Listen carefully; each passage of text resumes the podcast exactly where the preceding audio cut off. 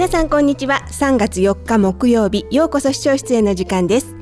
毎月第一木曜日のこの時間は蟹市の富田茂樹市長を直接お尋ねしてお話をお伺いしていきます。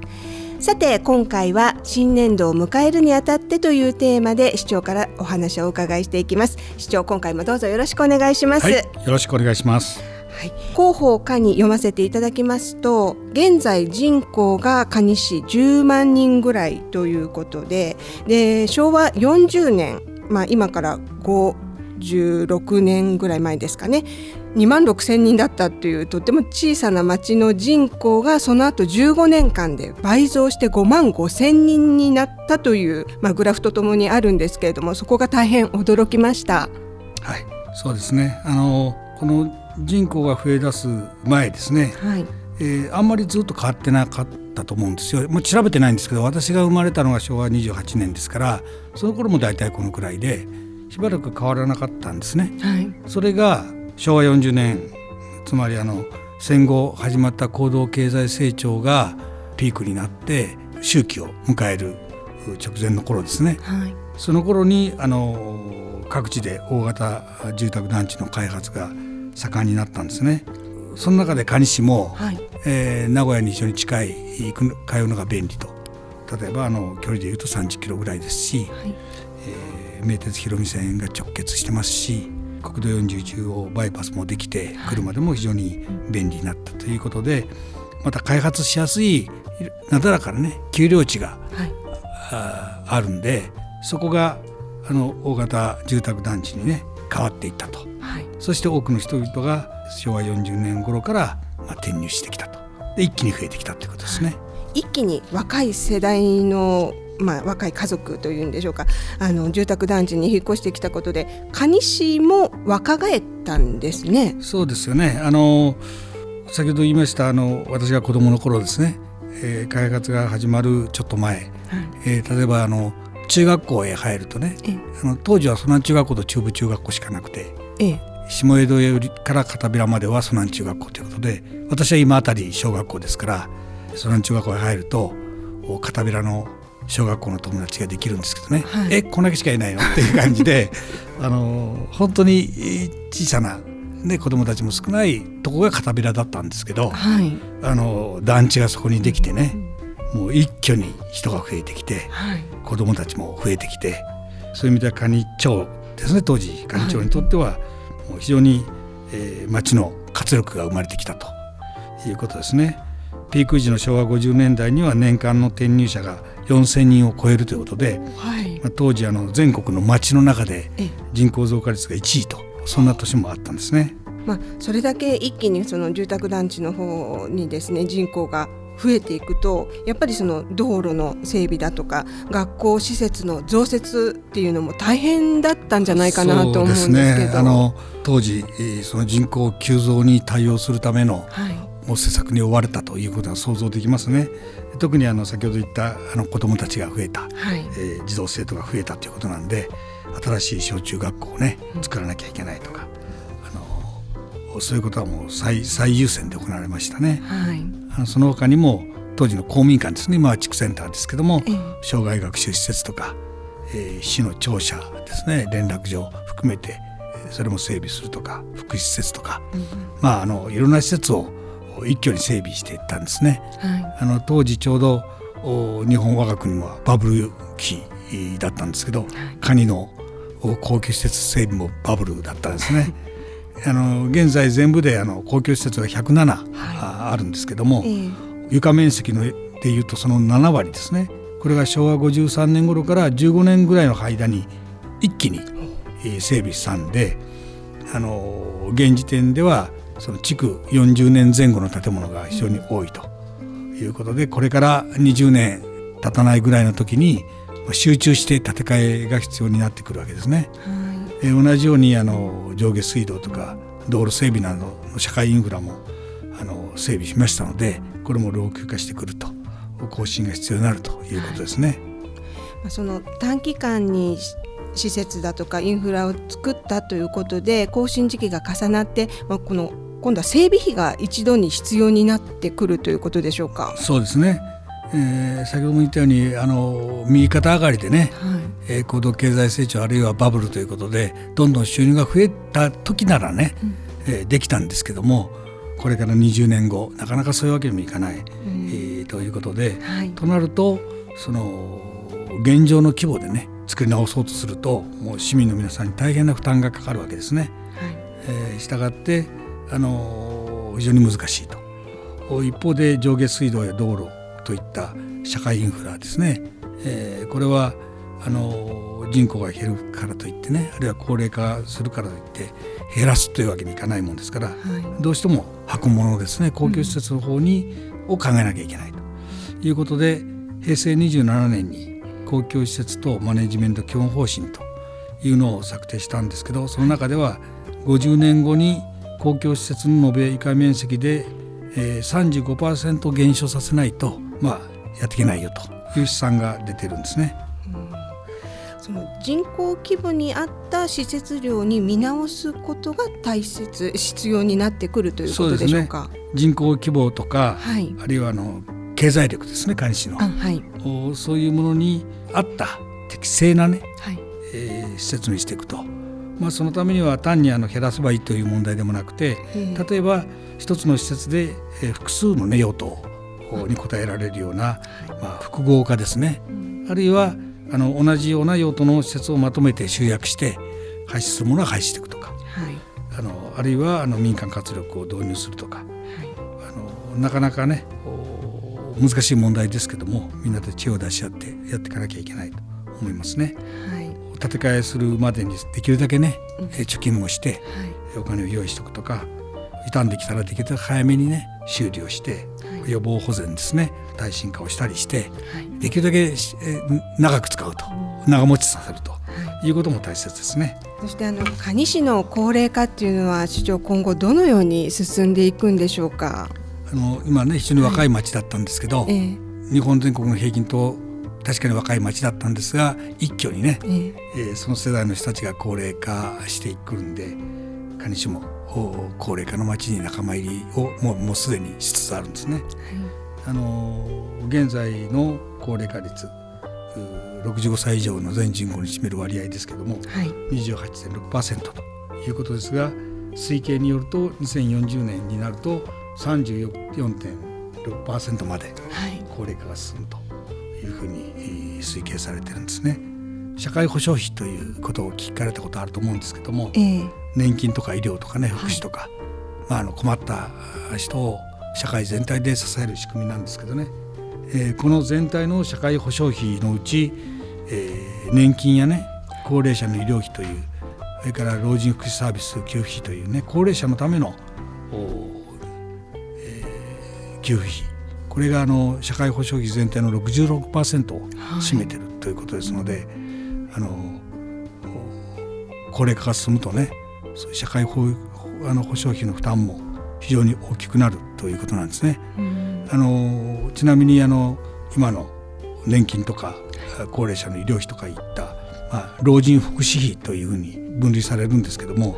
蟹市の場合ですと平成12年全体で10億ぐらいだったんですね。はい、それがあの令和元年末19年後ですね23億ということで、えー、20年経たないうちにもう2倍以上膨れ上がってると、はい、これからまた高齢化が進むわけですから、うん、さらに膨れてくるんで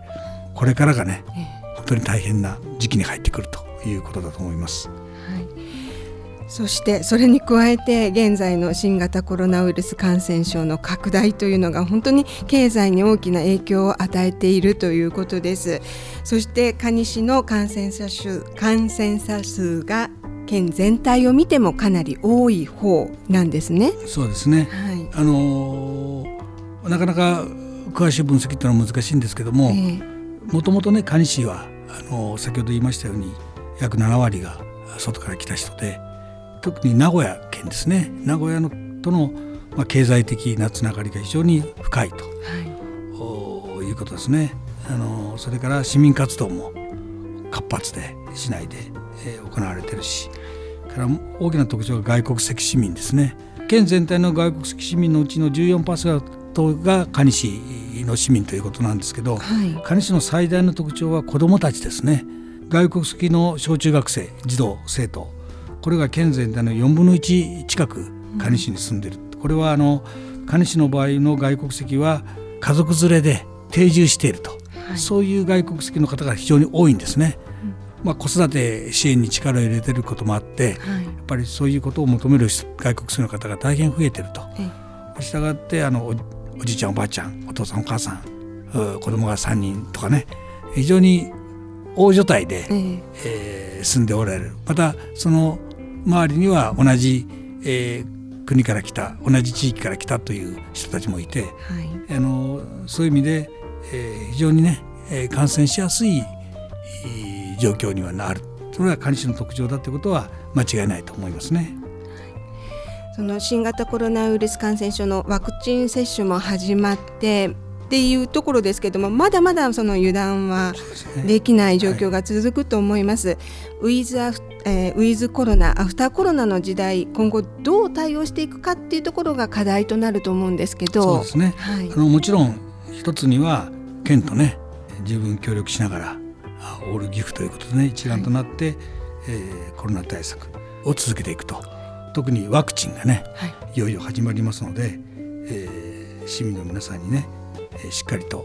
ワクチンを接種してもらえるような、そういう仕組みを作っていくということ。これが大事なことは問題ないんですけど、はい。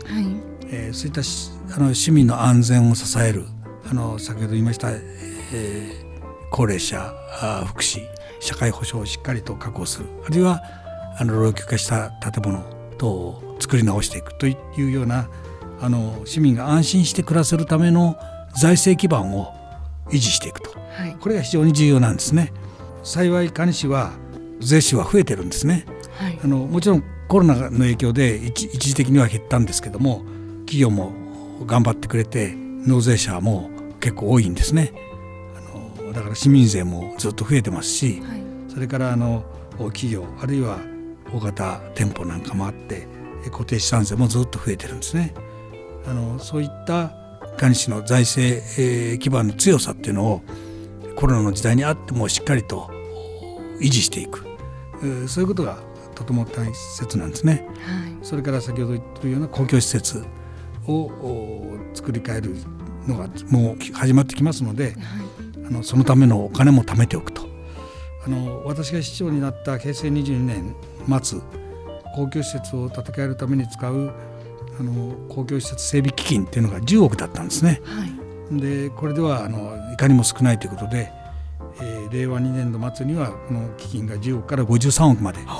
増やしてきたんですけども、はい、先ほど言いましたあの公共施設マネジメントの指針の中では300億ぐらいいるという試算も出てますので、はい、あのまあ、そこはちょっと難しいんですけどね。必要な施策をしっかりやりながら、一方でできるだけあの我慢できるところは我慢して、えー、将来のための次の世代のための基金を貯めておくと。いうことがあのとても重要になってくるんですね。したがって、はい、市政経営の指針である管理市政経営計画では来年ですね企業誘致とシティプロモーションという2つをまあ最重点策として取り組むということにしたんですね。はい、2つ挙げていただきました。企業誘致とシティプロモーション。これ具体的にどういうことをするのか教えていただけますか？えまず企業誘致ですけども、はい、おかげさまで蟹市の工業団地はほぼみんな埋まっています。今蟹市にある企業が頑張ってくれるっていうのももちろんですけども、はい、新しい工業団地